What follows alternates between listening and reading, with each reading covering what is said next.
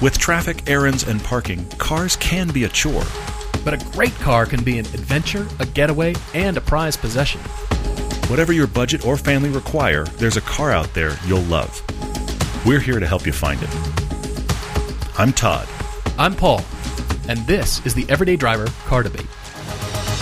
Every now and then we have one of those jobs where I just think, this is a weird job. This is a weird thing I do. Yeah, It's fantastic, but we have a I- weird job. I we found ourselves this week in the middle of a press launch, and you think, hmm, this is my life. This, is what we do. This is what I do for a living. All right.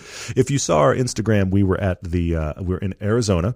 Mm-hmm. Very quickly, we have actually have friends in Arizona. and We couldn't didn't have time to see anybody. It was a bummer, but was- we're on the schedule for the press Totally. Mm-hmm. launch, and, and everything's pretty highly structured, which is fine. But we really needed to stick to that, and so it's Six a quick trip. Waves of journalists Yeah. for the international. I, I can't I can't overstate this. This is the international launch for the BMW X5M and X6M, which meant because the, this is fascinating because those cars are built here in the U.S. Mm-hmm. They decided to bring the journalists to the cars. So all Easier of the heavy hitters from Germany were in Arizona. yeah. They've been there almost the entire month of March Yeah. and just Yeah. cycled journalists through from around the globe. And our favorite story, at least my favorite story, was Australian journalists were plugged into Oh this program, yeah. Oh man. which yeah. means they traveled like 30 hours to be in Phoenix for about 30 hours to get back on a plane for 30 hours. Mm, that's, rough. really hardcore. Your body doesn't even have time to acclimate or get ready for jet lag because you're just back home before you know what hits you. You and I flew an hour. We're like, woohoo! And then we heard about the Australians and went, oh man, I'm sorry.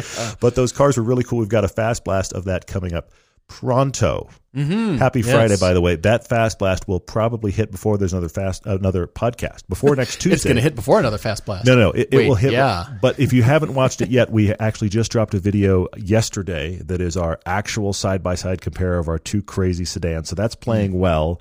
There is this X5 M piece coming before the next podcast, and lots more YouTube stuff coming after that. This weekend, uh, actually tomorrow, in fact, because this is Friday, tomorrow, in fact, is uh, continuing stuff on Motor Trend. Yeah. We have the Yeah. blue car episode from last season, which is the current BMW 3 Series. Speaking of BMW, the Genesis G70, which we're talking about a lot, and the Alfa Romeo uh, Giulia, but not the Quadrifoglio. It's the one that goes with those other guys. They all happen to be blue, Correct. so we called it blue cars. Correct. Yes. So it was fun to be with the BMW engineers. We actually spent some time, multiple meals with the person who does the steering. He is the engineer and does all the, the testing and engineering for the steering systems cool. on both these cars, a lot of M cars, as a matter of fact. And it was really cool to dive in and understand more about the M division. And Mm-hmm. as a little separate company within a company, they're located just to the north of Munich. They're about 800 people, just a little family, just kind of all by themselves, even though the cars, well, the X3 and the X5 are built in Spartanburg, South Yeah, Carolina, yeah, that yeah. huge factory, and the output of that is astonishing to us. So, yes, that's coming out. We're really excited to share. We did some fast driving, but BMW was exceedingly accommodating. They even had some road closures with cops closing the roads uh, for us, which was great. Mm-hmm. And uh, we got some great footage out of that. So that's going to be a lot of fun. Looking forward to sharing.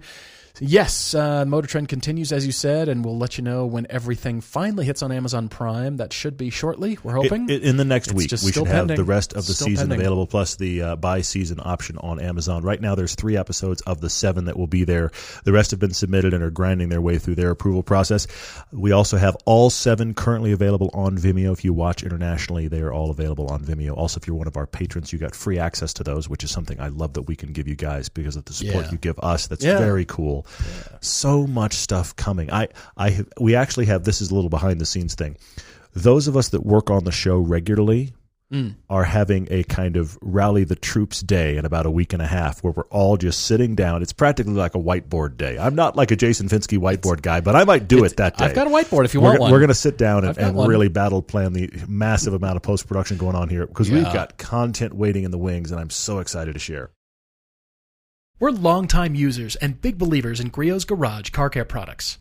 That's because while many other brands are just rebranded versions of the same few products, Griot's Garage has developed, manufactured, and bottled bespoke car care products since 1990. In fact, many of Griot's first customers were collector cars displayed at Pebble Beach. And they're a family company based in Washington state, still dedicated to having the best products for every car and budget. In fact, Paul learned his crazy certified Paul owned car care style directly from Griot's. We've used Griot's Garage car care products on our own cars for over 20 years, and we wouldn't use anything else. If you're wondering how to get going, they offer free training and techniques through their videos and their website and starter kits that will help your car look its best. Griot's Garage products are 100% guaranteed, and all the liquid products are made right here in the USA. They offer a 100% lifetime guarantee, so give them a try. When you're ordering at griotsgarage.com, use the code EVERYDAY for 10% off your order. Enjoy the finest quality car care products you can buy at griotsgarage.com. All right, jump into the debates. Guys, thank you as always for writing your great stories. We've got Kelly in Tucson, Arizona, and uh, he and his whole family are Jeep people. If you've ever met Jeep people, he is a Jeep person, Yep. his whole family. We've also got Brad L. in Atlanta looking at all the SUVs. He's got two daughters whom he follows around the country for cheerleading. And looking for an SUV primarily for his wife, and uh, so we're in up to our eyeballs in SUVs, and and uh, as you know, are. that's Yes, we are. really what's popular and selling. So we're going to break that down for you as well. Let's jump in here to Kelly's debate. Yep. Kelly is works on autonomous Class Eight semi trucks Isn't that interesting? in? Arizona. This is Yeah. this is his job. We now hang on. I have to stop here for a second because we were just in Phoenix, Tucson, etc. Mm-hmm. Phoenix, Tucson, Scottsdale, that whole area. We were in that area. Yep. and we were struck by the fact that, well, of course, autonomous cars exist here. It's the future. There's no weather.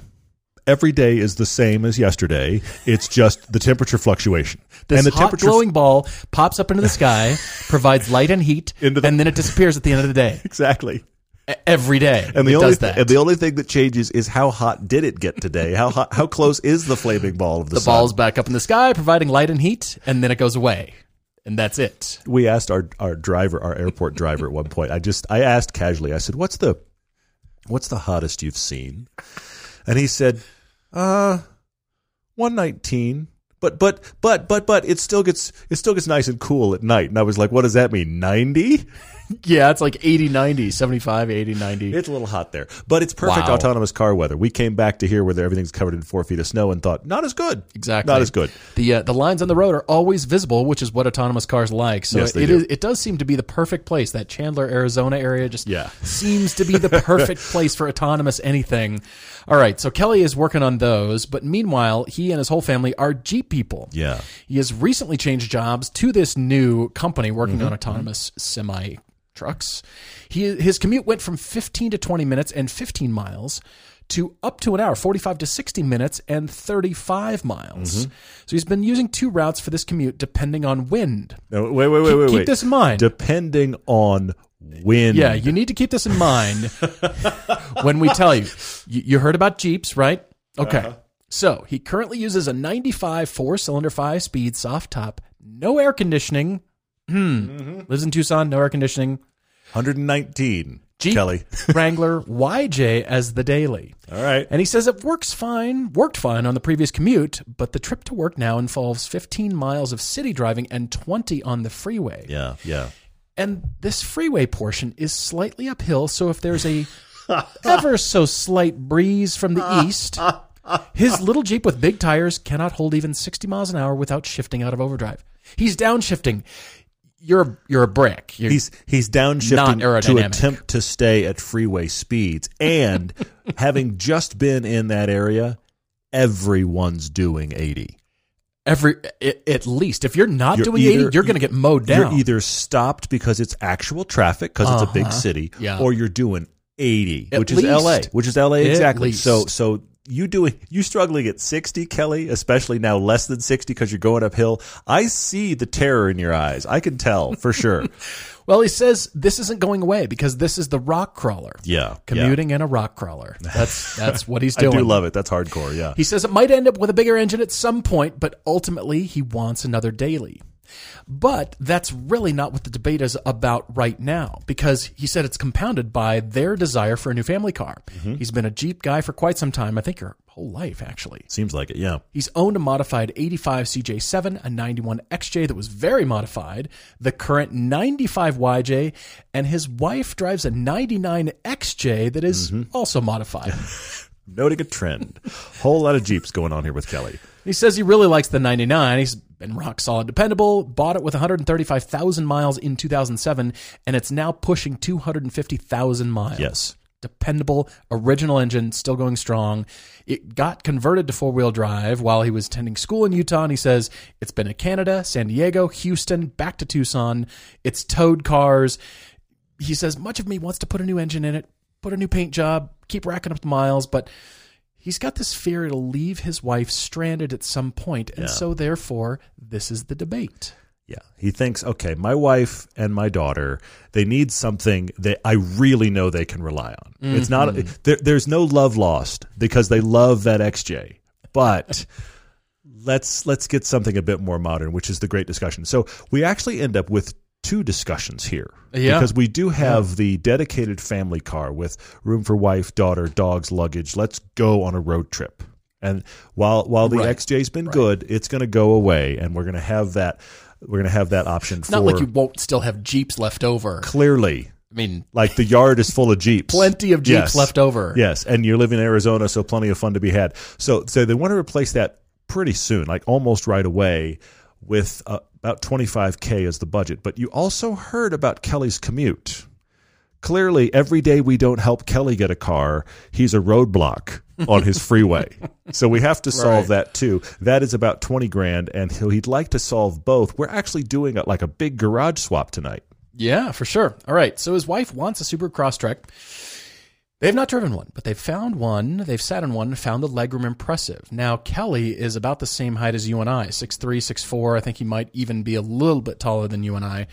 Very, you know, string bean and He says he's he's You know, he's definitely tall. He doesn't have my problem. He's not a torso problem. He has the, No. the spider legs. So uh, we got to solve that. Yeah. He's looking at the Mazda CX-5. He says that's an attractive option. He likes the 2011 to 2013 for the Subaru Crosstrek, but he's also looking at the Audi A3 wagon with the TDI. He's not been in one or driven one hmm. yet. So I think that car's not big enough, Kelly. no, I don't think so right either. away, I think it's just not big enough. He's he knows that you know you'd suggest a Cayenne. He's sensing that a Cayenne might be among your suggestions, which is fine. But his past car experiences, he says, have been varied, but he's never owned a sports car. That's for the, the future, his debate here, too. He's driven various sports cars, but we do have to start out, first of all, with the family ride. Mm-hmm, mm-hmm. And Kelly, I do like what you're thinking about. The CX5 is very high on our list. Agreed, The agreed. latest CX5 with the turbocharged engine leaves us no more reasons to not buy it. I, I think so any, good. any question marks are pushed right over the edge with that with that turbo mode. I agree with that. And here's the thing: if if you're buying used at less than 25, you've got a year or so old, and you can't find a turbo Mm-hmm. for your money. It's still a great, great SUV, CUV. It really, is. is. and it's the right size what you need. If you can find one with the turbo motor, I think you're going to be happier. Though I don't think you'd like dislike the other one. Yeah, I'm not sure you can for 25 because then it- you know that turbo just came out practically, and so they're still a little bit more expensive. But again, CX5 across the board, Mm-hmm. almost any generation, get that CX5. They've only gotten better throughout the years, so take your money and get the finest, newest example Agreed. you can get Good of the. CX5. But there's also another car that you and I have been in. It's an SUV. Mm-hmm. It's the Acura RDX. That's a good one. I want you to get look at 2019, I believe, and newer Okay. that really improve the front end design. Yes, the RDX has been around for a, a while, but you'll be surprised at what you're getting for your money. Mm-hmm. It's that. consistently amazing. We get in, we think, all right, there's some delight to be found. This is quite nice. Yeah, it's yeah. a great place to be in. It's you know a more luxurious kind of environment.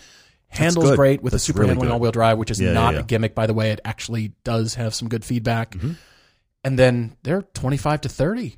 Yeah, get a good used option. This is the thing about the Acuras is that those don't hold their value, and it's, It's not because of lack of reliability. It's because No. they're the alt alt choice in luxury sedans to begin with. Mm-hmm. You you, yeah. you specifically turned yourself and your viewing away from any of the normal options and went, "I'm going to go look at Acura." They are total alt. yeah, for so they, sure. and as a result of that, they have even fewer people looking at them used. But they're phenomenal. They're Hondas. They're yeah, phen- they're yeah. so reliable, and you get a lot for your money. But they just plummet in value. That RDX, I hadn't thought of that. That's a great one. I have another I one, but like that's a great one. Every really time good. because you know we can think of plenty of SUVs, but they hold their value generally, and they're expensive new, and Mm-hmm. Yeah, yeah, there's yeah. a myriad of choices, but everybody doesn't look at Acura, and we That's. Consistently come away impressed with Acura. That's very good. I have one other one, and I thought of this because I was trying to think of okay, CX5 competitors, something roughly that size, but these are Jeep folks. Okay, so I was trying to think about all right, what what has all of those good features that we're looking for in the newer CUV, Mm-hmm. but I can go there because they're Jeep folks. You know what I thought of What? is the updated Rav Four, the current Rav Four. Oh, sure. because sure. my main critique of it right now because it really is very good my main critique of it right now is i feel like it rides a little bit too much like it's trying to be an off-roader i want Oh, the, the sure. cushier ride that like a cx5 has which is where it used to exist. They Exactly. pulled that RAV4 out of that market. kelly and his family these are jeep people Hmm. that rav4 isn't going to have that issue for them at all it's going to run it's got i think the best styling it's ever had it's got good room Toyota RAV4 deserves a look. It's and it's the more rugged, I think, alt choice in feel than Sure. the CX5. I love all of that. I just I'm wondering if he can find one for 25. The problem is budget, and if you can, the problem will be it's going to be a lower trim level because Fair the point. ones that Fair are point. Yes. Mm-hmm. fully loaded. There's nine variations of the Rav4 currently. Yes. the fully loaded hybrid is forty four thousand dollars. Yes, it is So now, you're yes. going to back off to a middle flavor, and I think you'll still be above thirty, which is the problem. Maybe, maybe, maybe. But I I, mean, I love the choice. Don't get me wrong. I and let me it. say this. I'm going to throw this out to you, Kelly. By the way, ponder this. If you could find a hybrid, this is the, I'm I'm doing weird math tricks here. Look out! It's like a slide hybrid of hand with anything or hybrid Rav4. If you could find a hybrid Rav Four, okay. calculate your gas savings, and Oh. consider that as the offset in your budget. Hmm. How far are you going to offset? Because that thing does like 45 miles to the gallon. It's excellent. And your Jeep- forty four thousand dollars. Your Jeep is probably doing 20 on a good day. Yeah. So if you Oh, found a hybrid I Rav doubt it's twenty. I'm sure it's closer to twelve or You, thirteen. you see what I'm saying? If you Yeah. found a, a hybrid Rav four, for I'm just throwing out out here. Let's say you found one for 35, Mm-hmm. okay, because it's a little bit used. Found one for 35. Yeah, that's above your budget. You want to spend 25, but what's your gas savings? I'm throwing it. I, I'm not. I'm trust me. I'm not saying I've solved it because maybe not. But your gas savings might be significant enough that you go, oh, that works. Because we've known people that that almost Okay. doubled their budget when they bought a Tesla Model X because they were no longer buying gas. The only way that works is because it's him, because it's Kelly Mm-hmm. driving a rock crawler for a commute. Well, but this That's is the, the family only car. way This is it the family car, though. Yes, well, I guess he's still you know wanting that for the commute, but you know his wife's driving the XJ, which is not that much better because Exactly. it's modified. It's almost the same That's thing what I'm saying. that she's she, driving. She so- might get 20 miles of the gallon. Yeah, that's If the if you only way. Increase yourself that much, you might be in a place where you're like, I can make that work. So Todd Maybe. blew out the budget, Kelly. I did. It I did. It wasn't me. I did. But The CX-5 is a great sweet I spot, do like anyway. I, I do like your your kind of alt math here going on. so if you can math. find so if you can find one, I do like that, and uh, yeah, something to consider. We've got to touch on Kelly's future commuter car. He says this is about a year away, even less to spend. So we're down to twenty thousand for this, and he. I now don't think it's a year me. away.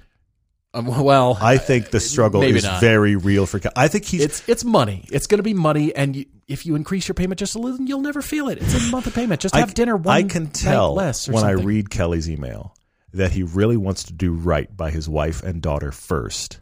But I can also tell Which is important. Absolutely, but I can also tell that he's going. I cannot commute this Jeep anymore. I've got to get out of this thing. And I have a sniper shot for Kelly. Oh, I think? I've solved it. Really? I well, Kelly, I want to give you drive homework Okay. because of your history that's all over the map. You Mm-hmm. said you had two tiny dots Datsun 1200 coupes.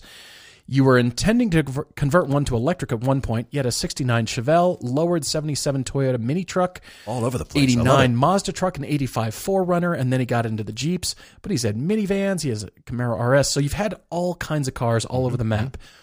But you said you've never had a sports car. Yep. Yep. To us, that means front engine, rear wheel drive. Well, not necessarily, but rear wheel drive at, at the minimum, Yes. right? Yes.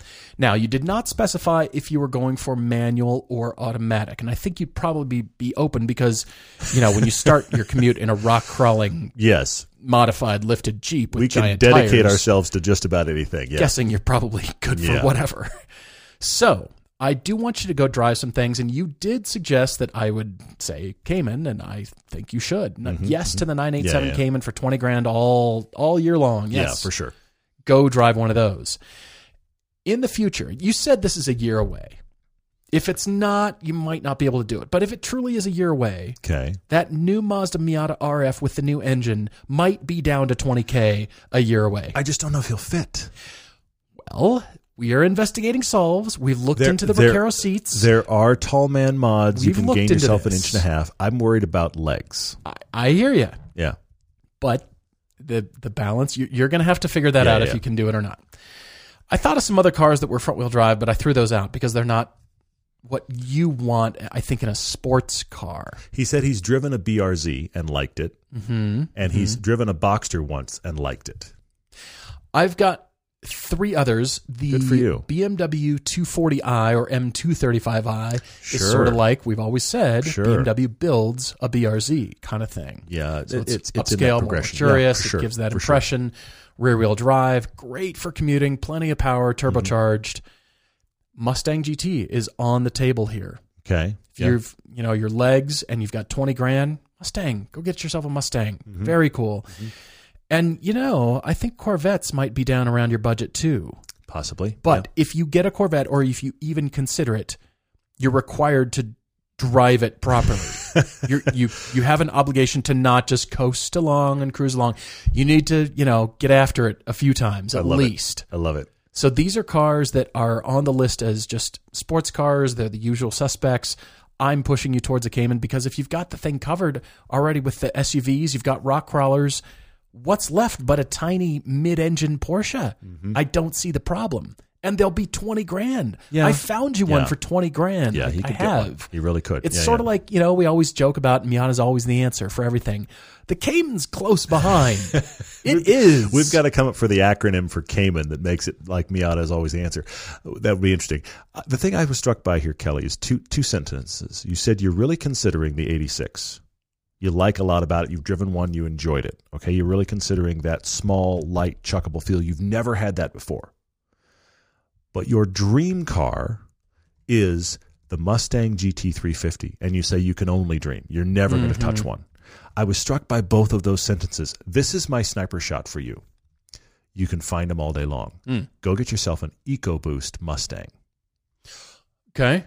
They'll be 20 grand for sure. It's the lighter feel mm-hmm. because of the engine of the BRZ in the Mustang package. You can afford it. Your gas mileage will be much better. It's your commute car that has actual sports car tendencies. Those are genuinely fun to drive. You get all of you get a, a taste of the Mustang you're wanting. You get the small, light, chuckable thing out of the '86. You put them in a blender. You get the Mustang EcoBoost. that's what that's where that car lives. It's interesting because you know that kind of scenario was on Ford's mind when they Mm-hmm. decided to put that engine in the Mustang. And because of who you are, and you've said that's your dream car, I think you should take a serious look. I'm just I'm sniper shotting it for Kelly. I'm just leaving it saying there, huh? EcoBoost Mustang, and we're done. Love it. All right, guys, write to you to us with your stories, your topic Tuesdays, your car conclusions, everydaydrivertv at gmail.com. And you can also find us on the website, top right corner under the About tab. And there's a contact button right there, so you can write to us. And uh, I love the stories. I love what you're thinking. and it's really uh, cool. as you can hear, right with your budget, your location, you know, all the pertinent information that would help us help you, because that's what we're here for. We love anything that enables our automotive obsession, also known as the car disease, which is why we're such big fans of Hagerty Drivers Club. For just $45 a year, that's less than $4 a month, you get not only six issues of their fantastic Hagerty magazine, but you also get roadside service with guaranteed flatbed towing, invites to members only events, and valuable discounts on things like tires, vehicle transport, racing school, and more. It's the ultimate membership experience for people who love cars. Check it out for yourself and join the Hagerty Drivers Club at hagerty.com slash everydaydriver. Brad L. is out in Atlanta. He is looking at pretty much all the SUVs. Yep. Yep, yep. He learned of our show recently by accident on Motor Trend. He says he fell in love with the way we present the show. Brad, thank you so much. Yeah. Really, really appreciate you following along and listening and writing to us with your debate. He says, I'm a 52 year old business owner and he's got two daughters whom he follows around the country for cheerleading. Okay. All right. So he's shopping for an SUV that will commute comfortably and travel well from Atlanta to other cities within about a 10 hour radius. okay. Now, this is probably the the main use for this new car. Well, I think it's his use for the car because he follows them around. Otherwise, I think it's just his wife and girl's car. Right. It, so will be fa- it's a family road for trip his car, wife, and then it's the her her daily car. but the main road trip use for this Yeah. is for cheerleading. Yep. Which is cool. So he is currently looking at the BMW X5, the Volvo XC90, Mm-hmm. and the GMC Acadia. There's no budget in this email. yeah. But it's a little strange, Brad. I have to tease you just a little bit. It's sort of like saying, well, I'm looking at, you know, a brand new Corvette and a Porsche 911 and a BRZ. what? The prices Yes. don't match. They Yes. do kind of the same things, but the prices don't match. I, I agree. I had the same thought. In fact, I, I want to clarify this real quick, Brad, and then I've got many, many thoughts here. But let, let's group this into two categories. Mm. Your BMW X5 and the Volvo XC90 are roughly competitors in price.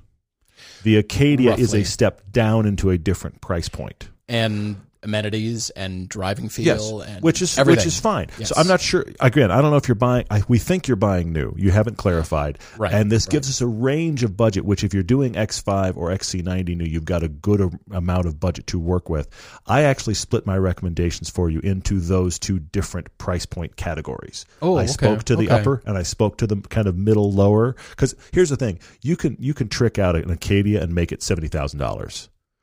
Sure. But that's well, that's like I don't know if it, are they that much. You go Denali and you check every box. You can get almost there. Because that's the bottom of the Tahoes, and they climb up from there. And but that's the thing that that sixty five seventy thousand dollar Acadia is going to be right at the bottom of the X fives and the XC nineties the way you want them, and then they're going to go up. So I've I've got recommendations on both. well, that just justifies my sniper shot for you, Brad. Oh, good. If Sniper shot. Look at you. I, I think I, I Hmm. feel pretty confident because you can't really touch an Acadia for less than forty, and you go into Denali trims and that kind of stuff where the price goes up. They're they're at least sixty. Well, that's exciting. That just justified it even more. I like Okay, that. good, good, good. Okay, so Brad is currently leaning towards the BMW. All He wants our opinions. And, you know, we can see this, you know, predominantly stuff, luggage, Yeah. carting people, gear, Yep. you know, all that stuff. And your wife needs it to be a great, great place to be. I'm thinking tech, comfort, power, all those things that you're looking for. And and if you're considering an X5, that means, you know, you're up there as far as price. You're- Mm-hmm. Agreed. Agreed. I, I hope you can buy new because there is a car that I want you to go get. Okay. Now, you know that I love Cayennes. I've heard this story. Yes. You know that I love German cars and German SUVs and German SUVs that do things they shouldn't do, like I'm aware of this. go yes. Mm-hmm. really fast and have a lot of power. Yeah. But that's not really, even though this one I'm going to suggest has a lot of power, it's something that really struck me as driving smaller despite its even larger size. Okay. Because you think, all right, X5, XC90, Acadia, even though the Acadia is a seven seater, mostly it's about a five seater size of SUV. Yeah. Mostly. Yeah. Yeah. But I am going to suggest for you, above all else, to visit your Mercedes dealer Ooh. And go drive the new GLS 450. Okay. They All right. start at 75,000. They I- start up there. Yeah. They're yeah, yeah. up there. That's money. No doubt. It's but real this money, yeah. the three liter inline six with the EQ boost that Todd and I drove at the press launch in Park City a year ago Mm-hmm. and were rather astounded by how it corners. Yeah. Let's just put it this Yeah. way, Brad. We chucked it into a corner on the freeway at 90. And it was fine because it has It the amazing. suspension. It has th- the entire new steering system and suspension that leans the car into a corner. Mm-hmm. And it's indeed a seven passenger. It's compact on the outside, but it does have a lot of space on the inside. And it has all the new tech that we love the MBUX system, the seats. I, I mean, just surprise and delight all over the truck, Okay. everywhere. All right. Like it. There's like it. gobs of space. Initially, Brad, I was thinking sedans. I was thinking, you know, could you go Panamera? Could you go Audi A7 or a Stinger or something like that? But I think you'd put the nix on that. I, I think you'd say, no, He's- we he- want something he- bigger. He wants big SUV. It's clear. Yeah. Yeah. Yeah. For sure. I mean, I've I love the X5. Don't get me wrong, especially the new one. And we were just bombing around Arizona in the X5M. we were there was a, there was a lot of bombing going on. It was yes. great, mm-hmm. and I do love it. But I think you're going to want just a little bit even more space because if you had it, you'd you'd use it. To be honest, and again, I I thought Cayenne Coupe, and I thought no, it's eh, not quite right. The Cayenne maybe, Okay. but then I hit on the GLS 450. I do like that. That's that good. engine has That's good. plenty of power. You stomp on that and you're moving. Mm-hmm. You are moving. All the amenities, the new tech, the way it drives and rides is not how a, a car that large Agreed. and heavy should do. It's so surprising. So you need to take one out, visit your Mercedes dealer, and say, "All right, let's go on a road. Let's go on an extended test Mm-hmm. drive. Let's you know find some twisty stuff north of Atlanta, Yeah. and let's Yeah, yeah, yeah. let's, let's do this." So I'm I'm landing on this GLS now. Again, they're they're not cheap, So you're sniper shotting there. but this is what I want because your wife's rolling in that, and then it's the car that you think I just want to be here at all times. It's this a- is the place I want to sit at all times. it's a great place to be. So you're you're staying with the S. I am staying with the GLS 450. because I wonder the price savings jumping down to the E, and is that enough space?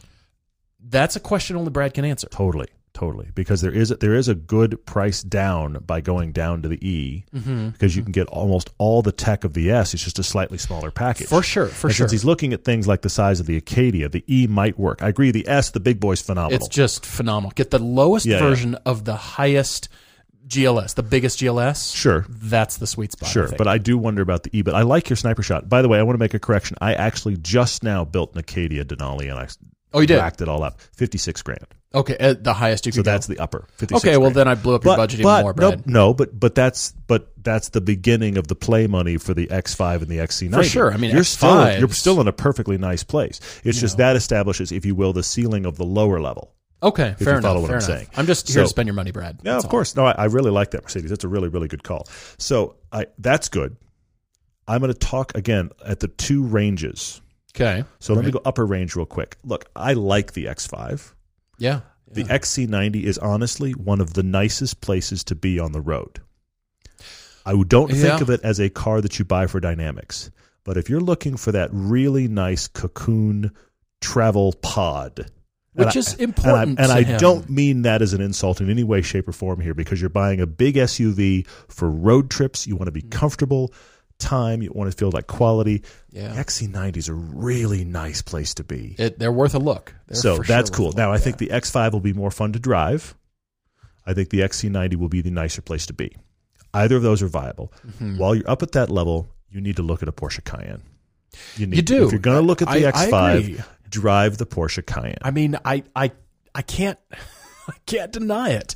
It's Brad. Ask yourself the top three things that strike you when you do the test drives of all these Mm-hmm. I that are that's the. Mm-hmm. most important. Write them down and take that list with you, so you've got it on your phone or whatever. Mm-hmm. And every time you get on a test drive, you come back to all right. Now remind myself what are those top three things I'm looking for, and concentrate on those top three things while you're driving. Yeah. whatever that is. and That will help you decide. look, XC90 will give you seven seats. I think the X5, you can get a seven seat option. The Cayenne is five seats, but it's you and your two girls and your wife. So Mm-hmm. five seats and room to, to haul gear. I think that does it. I think I I suspect that the Cayenne you will find to be in the in the lower trims for sure. I think you will find to be more fun to drive and more reliable long term than the X5 Hmm. Okay. similar in price, but drive them both. So I think that's that's definitely another consideration in that upper level. Let me step to the lower level down where the Acadia is. There's nothing wrong with the Acadia. I actually like the revisions. I had the first gen. I like the revisions Right. that it's done. We had one recently as, as a rental car. Yeah. Right. Right. It's a very solid contender there, but it's not a leader. That's, a fair the statement. thing about the That's a fair Acadia. It's- statement. It's, solid. It's just not a leader in that category. Okay. I think you need to drive the Mazda CX-9 Okay. because the place where that f- struggles is as a full seven seater. It doesn't have a whole lot of space. But if it's somewhere you guys could get by with a five seater, and the CX9 looks great, gets good gas mileage, and is genuinely good to drive. It is. It's the Turbo 4, which you think, all right, I might be down on power, but it's geared, so it does feel quite crisp. But it's it's like the driver's SUV in Mm-hmm. that category. It just it's it's worthwhile to drive as a driver. I can see that. So the CX9 Yeah. is an option. And then I have to say, the big players in this segment right now, if you're gonna shop this segment, and again, I just did the Denali at 56 grand. So we're talking roughly mid 50s and below in price for new ones. You must drive and consider Kia Telluride, Hyundai Palisade. They're both surprising. Load them both out. They are 50 grand every option checked, and they are phenomenal to drive Yeah. and very nice to be in. I mean, that's why they're so compelling because They're- compared they're- to a loaded Denali Acadia, Yes, these they- are under fully loaded. And and that's the thing. These are the standouts in the category right now. I think think let me put it to you this way. I think something like a CX9 slightly more fun to drive, but not as usable and as nice. Mm-hmm. Something like the Acadia, okay, you know, you may prefer the the setup of it, but it isn't as good an all around package as the Telluride and the Palisade. You need to go drive those. I'm not sure of your budget here because you you've kind of listed these two categories, Brad, but those are my to drive homework. And the crazy thing is, look, for all of the I wish we weren't all in SUVs. Mm-hmm. The flip side of that is if you're Brad shopping SUVs, you've got choice. You've got a lot. Yeah, for great sure. choice. For sure. I like that you've covered a lot. All right, Brad, you've got some drive homework to do. Let us know what you land on. When we're searching for cars for this show or for our own crazy obsession, our searches always start with AutoTempest. Instead of searching each car site separately, you can enter all your parameters into AutoTempest one time and search them all at once. With AutoTempest, you can enter your search one time and see results from Cars.com, TrueCar, eBay, and many more. Or you can jump to Craigslist, AutoTrader, or Car Gurus without entering anything new. They just added a link to Facebook Marketplace too. AutoTempest can help you find your next new or used car. If there's a dozen in your neighborhood or two in the entire country. So if you're doing your drive homework, you're chasing your dream car, or just looking to feed the disease as we always are, head to autotempest.com. All the cars, one search. Jump into social media questions now. Got a ton. This is great. I want to jump in and start on Instagram from B Warren228, Okay. who asks, Who is Toyota Hmm. and what defines them? That's ooh, how is this a topic Tuesday? It could be. It's it's it's long, but it's not long enough to be a topic Tuesday. Okay.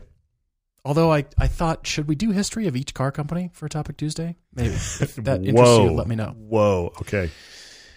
He says the Yaris is made by Mazda, the 86 is made by Subaru, Fuji Heavy Industries, and the Supra is made by BMW. Mm-hmm. Technically, yes. I mean, Yeah. BMW is the, you know, they're both made by Magna Steyr in, in Austria, so it's not really BMW, but I get your point. He says the to- Tundra, Sequoia, and 4Runner are very outdated.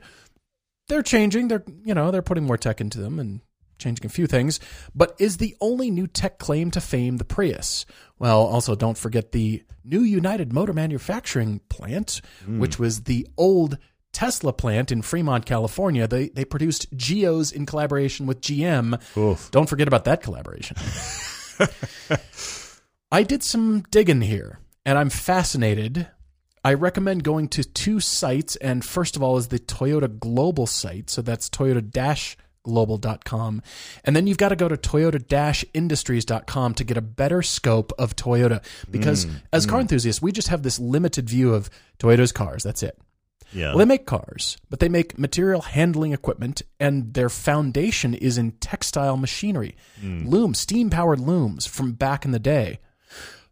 But what's more is, I think it's all about innovation. Because I found Matthew E. May's book from 2006 called The Elegant Solution, and he says Toyota's formula for mastering innovation, how they create 2,500 innovations per day. Hmm. I can't quantify that. I don't know if that has continued. I don't know. I don't know anything about that. But that's what his research showed. So, in my opinion, Toyota is inventions and technical development and diversification. Hmm. Because think of this. There's a website called Toyota Mothers of Invention, ToyotaMOI.com, where they're celebrating women who are driving positive change, they say, through the world in innovation, entrepreneurship, invention, which is pretty cool.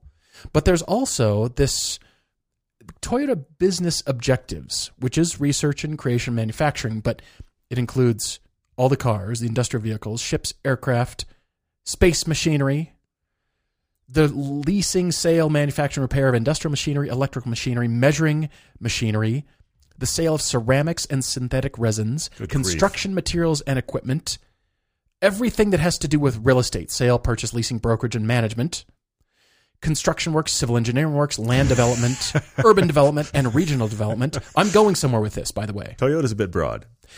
They do information processing, information communications, software, product sales systems, marine transportation, advertising.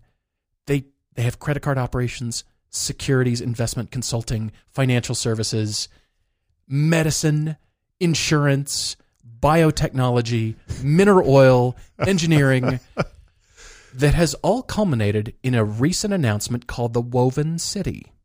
Okay, I'm following. What other car company has proposed a city? Hmm. They are actually building, groundbreaking is set to begin in 2021 at the base of Mount Fuji, the Woven City.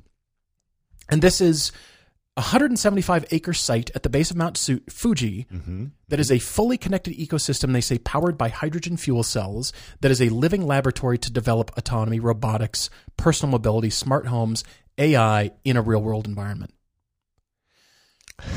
Clearly, Toyota is getting whatever they want to get done through diversification and innovation. Yeah, yeah, and yeah. down to cars, it doesn't matter if they want to collaborate with somebody, they're getting it done. But ultimately, they're bringing us sports cars. Yeah, That's right. what I like. They're No, just bringing right. sports cars back. They are. They are. Okay. They're, well, we were talking about this with somebody recently about the fact that Ford, of course, we were talking about the last few years, has had a enthusiast car at every price point, and now is promptly leaving that Mm-hmm. world. And it feels like Toyota is kind of leaning into that and going, "Huh, there's a gap there." Heavily. GR starts to appear on Yes. a lot of cars and rumors and that kind of thing. As a car, ma- I'm speak to this just from a car maker perspective. Back to the original question, that because I love the diversification you've defined. I'm astounded. I agree with you. I, you don't think of Toyota as being that broad. No. You know, you think about I, I sometimes think about Honda and the Honda Jet and Honda generators and all this kind of stuff, but you don't think about Toyota as being as broad or broader than that. It's astounding. yeah, so they've got a lot of stuff, but that's a lot of what those really successful companies do is diversify. the The interesting thing about Toyota from a car perspective is that they are probably the most successful at going, let's sell volume Mm, sure. and then and then they go through ebbs and watch their history. They go through ebbs and flows. As the volume does really well, they will sidestep a little bit and go, "What's the most? Look at the cars they've collaborated on. What's the most conservative way we can serve an underserved niche?" Yeah. And that's what they're doing with their sports cars. Yeah. they're con- they're they're they're trying to hit the volume uh, cars out of the park and make them undeniable and let's be honest, mostly reliable, which is what makes them undeniable. Look at what they've done with Lexus, etc. But then they keep going. Hmm. There's a market over here that nobody's selling to. Right. How do we sell to that market with the least risk to us? And they go get partners and they do it. True. True. And all that means is, again, they're bringing sports cars back. That's true. They're bringing performance cars back. That's big. Do I mind that they have a collaboration with BMW? No, I don't care. I'm just happy the Supra's back. I agree with you. The end. I agree with you. That's very, very good. It's very good. Oh, there's so many good questions. Um, I'm still, tr- I'm actually still culling them because they're still coming in. Uh, Jeffrey, you, this is a controversial one. You see this? Hmm. What do we think about people who drive with both headphones in while driving? I've seen, you know, delivery truck drivers. I've seen all kinds of folks with the headphones in. The, the traditional thinking and the fighting words part of this is the traditional thinking is you cannot wear headphones, earbuds while you're driving because it makes you a worse driver. Fair enough. because you fair aren't enough. taking in as much of the world. That's the traditional thinking. But I submit the following to you, Jeffrey. I actually wonder if that's no longer relevant, if it's no longer valid. Here's why. Okay? Okay. Let me take the BMW lineup for an example.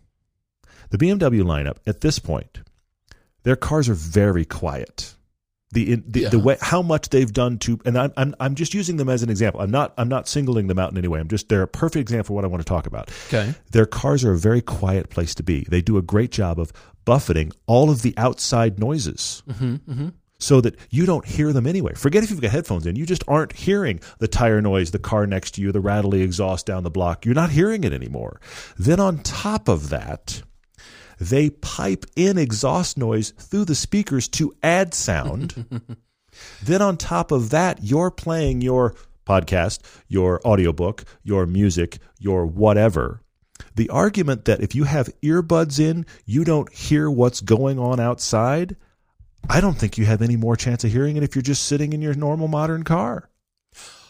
I'm with you on that. And unless they're, well, I, I'll say even if they're noise canceling, the noise canceling really affects things like jet engines, the constant thrum. Constant noise. If Yes. it's a an interruptive sound like a voice, mm-hmm. somebody talking to you, or a siren, Completely, completely. you can still pick that out. Mm-hmm, mm-hmm. I mean, we'll say most people can still pick that out. If you hear tires screeching, that's not going to be taken out by noise canceling headphones. for the most part, right. I mean, it's really designed to just cancel that, you know, the industrial generator hum or thrum of something that is really annoying. And that's why they work so well. But then, yeah, you can still hear people's voices even very close to you. What I say is if it makes you drive hands free, if you're on the phone and you're able to take calls and hands free, I applaud you. Mm-hmm. If that's mm-hmm. what it takes, if you don't have a Bluetooth system in your car or Yeah. something like Yeah, that, yeah. and you can still be aware of your surroundings, yes, please wear your headphones so you can talk on the phone and not, you know, not be distracted and have both hands on the wheel. Please do that. Yeah. But again, most people are able to pick out the noises that are really important, like a siren, Yes. over everything. They're Agreed. still able to do that, which you think they're not paying attention to me, but that might not be true. It's just, yeah. you know, you can easily let, you know, yourself get lulled into that, I, I suppose. But for the most part, I don't think it's a terrible thing. Yeah, I don't think distraction or or disconnection as a driver is happening because you have earbuds in. I don't think that's the case. I'll give you another crazy mm-hmm. example. Mm-hmm. When I drive the Lotus or I drove the Lancer, I don't hear anything else but the cars Well, The you're also wearing I'm- earplugs in the in both because I'm defending my ears. Yeah. Because the truth is, both of those cars create so much noise. I'm not hearing anything else anyway. Yeah, yeah. I mean, yeah. There's so much noise going on, but uh, in in anything. But, And, and even look, you and I in race driving, little the limited amount of race driving we've done, mm-hmm, mm-hmm. we're wearing earplugs Absolutely. to defend our ears, Yeah. and yet the cars are making an overwhelming amount of racket. But if a car gets anywhere near you, you still hear him. you can still hear. Somebody locks know. up brakes halfway around the track, you can still hear Yeah, that for sure, for sure. You can still So I it think out. I think the key things you need to hear are not going to be blocked by earplugs. All right, Steve Malone says he's had the pleasure of owning a Giulia Q4 for about a year now. Transmission primarily stays in manual mode 90% of the time and used like an actual manual. How long can I expect the transmission to last? I think you can count on it lasting for quite a while because it's that really brilliant ZF 8HP50. Mm. In the quadrifoglio, it gets the 8HP75, which is just more robust. Okay. The point is, it's an automatic transmission. Kind of doesn't matter if you drive it like a manual or not. Mm-hmm. It's just accepting your inputs. And that transmission is already very crisp already. It's acting, Yeah, you know, yeah, yeah. almost like a dual clutch. Yeah. It shifts so well. So I say you're not really going to have a problem. I say keep driving in a manual. I think it's gonna work That great. thing is pretty robust. Uh, Forrest Jenkins asked a question I can't entirely answer, but I want to riff on it for a second. On Instagram, he says, "Who's the worst driver in automotive journalism?" And then he says, Are you like, gonna name names? Who's had the the most wrecks? He wants he wants wa- names. he wants Forrest, names. I, I'm not going to give you names. Plus, plus the truth is, I don't know the list. But I'm going to give you two stories that I have heard about. Actually, no, now that I'm thinking about it, three stories that I've heard about quite famously in automotive journalism circles. This that proves that this stuff happens. And please don't get me wrong. Very talented journalists have wrecked cars. Oh yeah. Oh, Okay, yeah. I, It can happen to anybody. Take your name of very talented journalists, and many of them have a story of wrecking a car. So it's it's not. There are bad. There are very. Go to a track day where car journalists are invited, and you will be jaw dropped if you have that opportunity because Mm-hmm. you'll be amazed at like these people all drive for a living because some of them will do well and some of them will drive worse than some of the worst drivers you've seen. So I'm not going to go into names, but three stories real quick. There was a guy that had an M3 when the E E90 M3 was out. E E92 M3 was out. Mm-hmm, The V8. There was a guy that had one on Angeles Crest Highway and called from the roadside BMW after it went over the edge. Forgot about this. He, you, remember, you remember the story now, yeah, though, right? I forgot about this. He he lost it over the edge of Angeles Crest. He got out of the car before it went all all wrong, Mm. Uh, or on the edge and it rolled down or something. But the point was the car was done, and all Yikes. BMW was able to say is, is "Are you okay?" And he was like, Yeah. "Yeah, I'm fine." And then they asked for the mile marker to tow their car out of the ravine. There's one. A guy that was actually fairly well known in the Los Angeles area. Mm. He got a Aston Martin. I was going to say, one is this the Aston one. story? he got a one of one Aston Martin show car. yeah. They delivered it It was a rainy day in Los Angeles. He got to the bottom of his driveway, spun it, and totaled it. Mm. this is within an hour of them delivering, like minutes of them delivering it. Flatbedding it off. They flatbedded the it. way. It was a one of one. Yeah. He called Aston Martin and said, "Send the truck back." The truck had, I mean, the truck had Oh. kind of just left. Send it back. Oh. I got it to the end of my driveway. I spun it into the into the hedge, and it's it it was wrecked. And the third one, when the 50, 50th year of the 9-11 happened, they made a 9-11 50 Oh yeah. Oh, this one. a 50th Oh, year yeah. anniversary 9/11. You don't see them very often, okay? They're very cool. They've got unique interiors and this kind of stuff. A uh, a very big magazine had one for a few weeks. You saw it. I Tell the condition I- of this car. I actually saw the car at the back of a dealership lot. It was a Porsche dealership, Mm-hmm. Yep, and of yep, yep. course, being me, I was you know What's that over there? ride my bicycle through the back of the lot, just cruising for deals Tell or me something, just guys. you know. And I spotted this 50th anniversary in that cream color, Yeah, yeah. They only made it in two colors. Yeah, yeah. and uh, I thought, well, why is this sitting back here, kind of lonely? And okay, looks perfect, nothing wrong with it. Mm-hmm. And so I was getting service done on my first Cayman, and I asked the the uh, service advisor. I said, "So tell me about that car. I mean, it seems like you know it's slightly used or something. Yeah, yeah, yeah. Is it you know what's going on?" He's like, "Oh, oh man, this particular magazine drove it and." Returned it to Porsche with about forty thousand dollars worth of damage. I said, "What? It looks fine." He said, "No, no, no. I think they ran over a boulder with this car At speed. at speed because there's a gash on the underbelly from the front bumper all the way to the back that tore the oil pan right open. It's like, you know, like a, a foot round, f- foot diameter boulder that just tore a gash from front to back.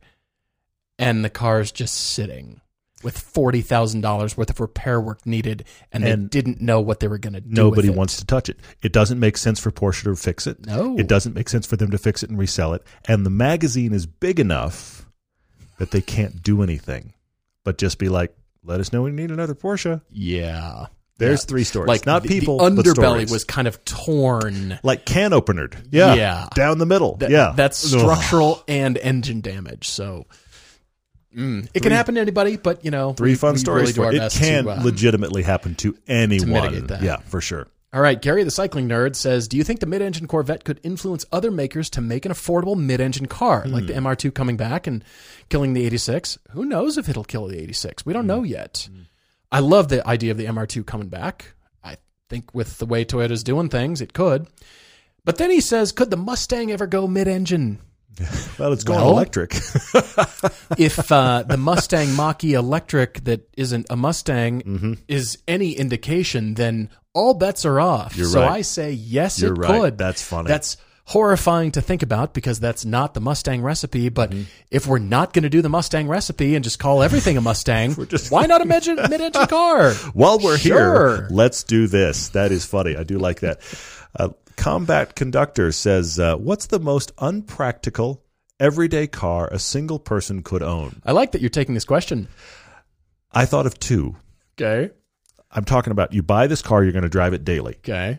Uh, Caterham Good. or the Morgan three wheeler. That's good. I think one of those two is the most unpractical daily car possible. And I really do think the more I ponder it, the more I think the three wheeler wins. That's pretty unpractical. I mean, as an outlier, I'll say BAC mono.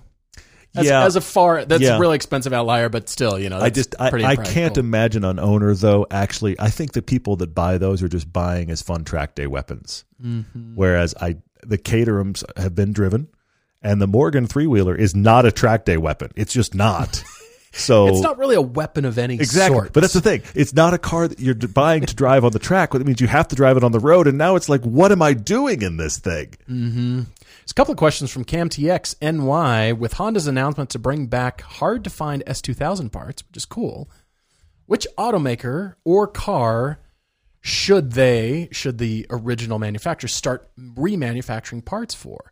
Well, it's got to be stuff that is not super niche, but still beloved where there's still a following. Mm-hmm. As a matter of fact, Toyota did announce they're making parts for the A70 and A80 Supras again. Mm-hmm. But those are not really high volume cars, and they weren't super loved until Fast and Furious came out, especially the A80. Nobody cared, and that's why they stopped making it. Mm-hmm. And then everybody suddenly discovered it, and they went, Why didn't you love it when it was in production? We used to sell these. we used to make them like a year ago, and then we stopped, and now you like it? yeah, fair, fair, fair. What's going on?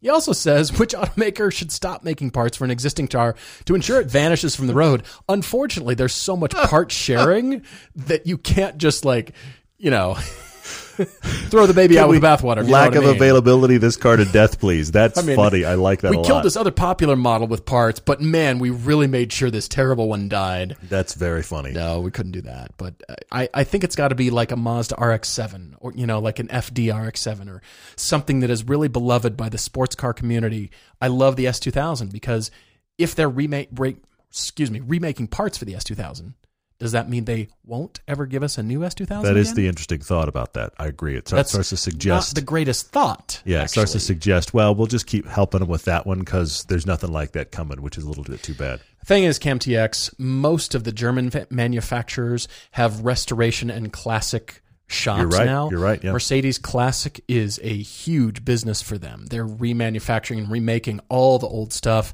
I know Porsche does, Yeah, BMW big does. A lot of car manufacturers are doing this, and it applies to everything. So I Mm-hmm, think that's going to be increasing just across the board.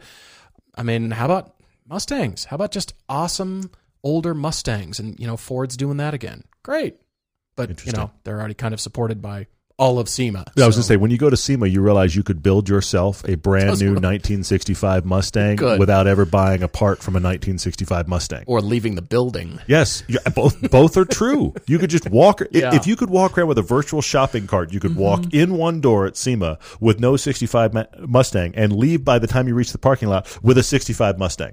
Easy. Craziness. Easy. Somebody needs to do that, and that's a new build show right there. That would be uh, honestly new build that's- show. That is the build show I would do for the laugh. yeah. Yeah. I am at SEMA, and by the time I leave the convention center, I will have built myself a brand new classic car. That's a TV show right there. Call us. We'll do that for you. Anyway, Raiden's Garage on Instagram says, uh, Todd, so hang on.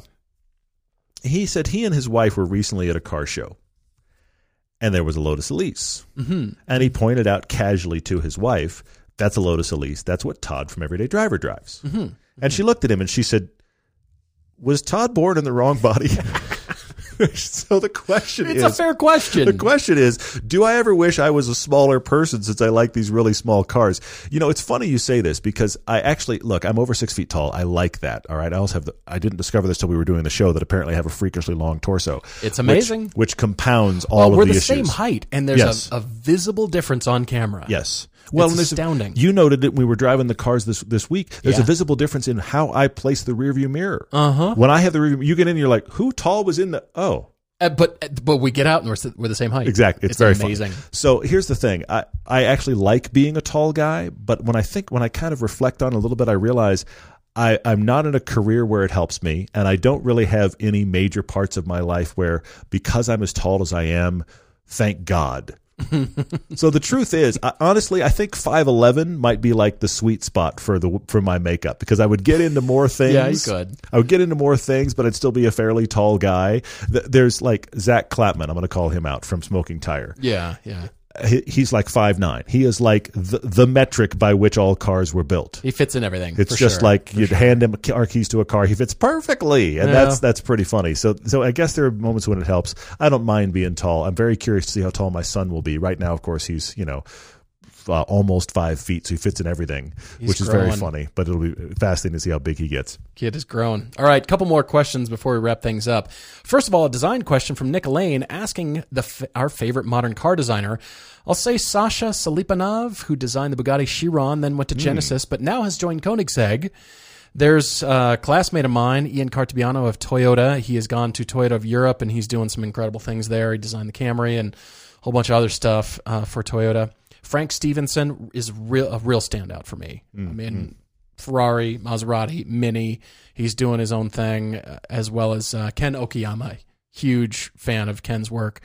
And uh, yeah, there's there's a lot of cool stuff coming out, but those are the designers that really stand out to me. And then finally, a question both you and I can answer from Kevin G. Roca asking about track stuff. He's, he says, first time on track in a spec Miata with an instructor, he didn't have as much fun as he thought, but regardless, it was fun and informative. Any thoughts of how to enjoy the track with the instructor at your side at all times? I know it's tough because you're trying to please and impress the instructor and do what mm-hmm. they say and kind of do it right, whatever they're asking you to Yeah, do, yeah, yeah. which is not fun. You want to go try stuff. Yeah. And I understand that having the instructor with you at all times Teachers in the car. isn't going to be fun. yeah. Somebody's watching you. It's not until the instructor leaves and says, All right, it's time for you to solo, that you can start to play with stuff and discover Yeah. your own yeah. driving style. Now, taking into consideration everything you've learned from them, the braking points, the track mm-hmm, instruction, mm-hmm. the track, the line, the race line itself. But when you start to really feel and you start, aha, I can go in and I'm using their instruction and I'm coming in faster than I thought and the car's still planted, but I'm taking my own line that really works for me. That's when it really starts to get fun. Maybe the instructor has to leave at some point. I th- well, I think the I think what's interesting is it might be have instructor for a bit, and then if you're going to have more instructor time, can you get a gap before you get the instructor back? Because what I find, and this is a great question, what I find is that uh, we we had this when we were at Picattle this season. Okay. Okay, those guys were really helpful and they were very very good. Absolutely. But what I also found is the only struggle point that I had is at some point I wanted to, they had they had given us so much information, and this is probably the situation here. Yeah. I wanted to just take that information and work on all of those points before I heard any more. Right. Yes. And you may have to have that gap where do you, I don't know what situation you're in, but maybe you can have an opportunity where you can spend a few laps and just work on what the instructor has mentioned, and then get them back in, Mhm, and now go refine me further. The other thing that might be helpful is see if you have an instructor in a car, see if you can get them to focus on a few corners instead of every corner. Mm. because if they've got if you've got two or three corners on a track that are key corners that teach major things then maybe you guys can i mean you're going to keep driving loops either way. You're going to keep Sure. going lap lap lap lap. But let's say out of 10 corners you're going to work on four of them now between Okay. those corners you guys are talking about all right for next corner do this or you know when you come around to corner two next time be sure you're thinking about this You're set up for the Because- next. because there's always refinement to do Sure. but if you're trying to, to cover every corner on the track with the instructor doing stuff, you're losing things out of the side of your head all the time because you're trying to think about this. But hang on, I forgot about the fact that in corner nine, I need to, oh my gosh. So maybe Mm-hmm. see if you can, can four wall them to some degree to the corners that you tell them, what are the, what are my weakest corners? Mm-hmm. Oh, and they're going to go, oh, it's, it's two and six and nine. Great. Can we work on, talk to me just about two and six and nine? Yeah. Kevin, what we're alluding to is something called racecraft. Mm-hmm. It's once you know the line and you know your entry speed, you know your exit speed, you know what gear you need to be in, Mm-hmm. all those things. Now the craft is starting into feeling the limits, the edges of the car, and what your comfort level is, and really starting to explore that, and then knowing the little nuances for each corner. So start to work on that. Start to focus on that kind of thing rather than just we're f- at fundamentals every time I go around the circuit. Hopefully not, We're yeah. still at fundamentals. We got to get past that. And then when you start to explore what you like, and okay, the race line's there, but I like coming in here because it spits me out there, and I that's what I like. I get more enjoyment out of that corner. That's when it starts to get good. Interesting. Jose Pablo's got a last question for me. He says, This is an interesting garage question. He said, I own a Nissan pickup. I own an Audi SUV. So think about this a Japanese pickup truck, Yeah. a German SUV. Okay. He wants to check the last box. What non German or non Japanese country or region should I look for in searching for my fun rear wheel drive two door to complete the perfect three car garage? You need, now, Jose, I don't know what kind of driver you are. Okay. I don't sure, know what fair. kind of proclivities you have, so I'm going to give you two possible answers. Okay. You either need a full on American muscle car, Yeah, that's where my Or- went. a British tiny roadster. I like that. I like that too. One of the two completes that picture. I, depending on who you are, you're going to go, oh, that's for me right away. Guys, thank you so much for all your questions. As always, it's you making the podcast. Completely, We're having completely. a lot of fun and uh, really appreciate it. Again, please send us your debate and social media questions. Get posted up usually on Mondays and Thursdays for release, podcast release on Tuesdays and Fridays. Lots more com- content coming at you, and be sure to check out the Fast Blast of the X5M when it comes out here. We're moving. Thanks, guys. Cheers.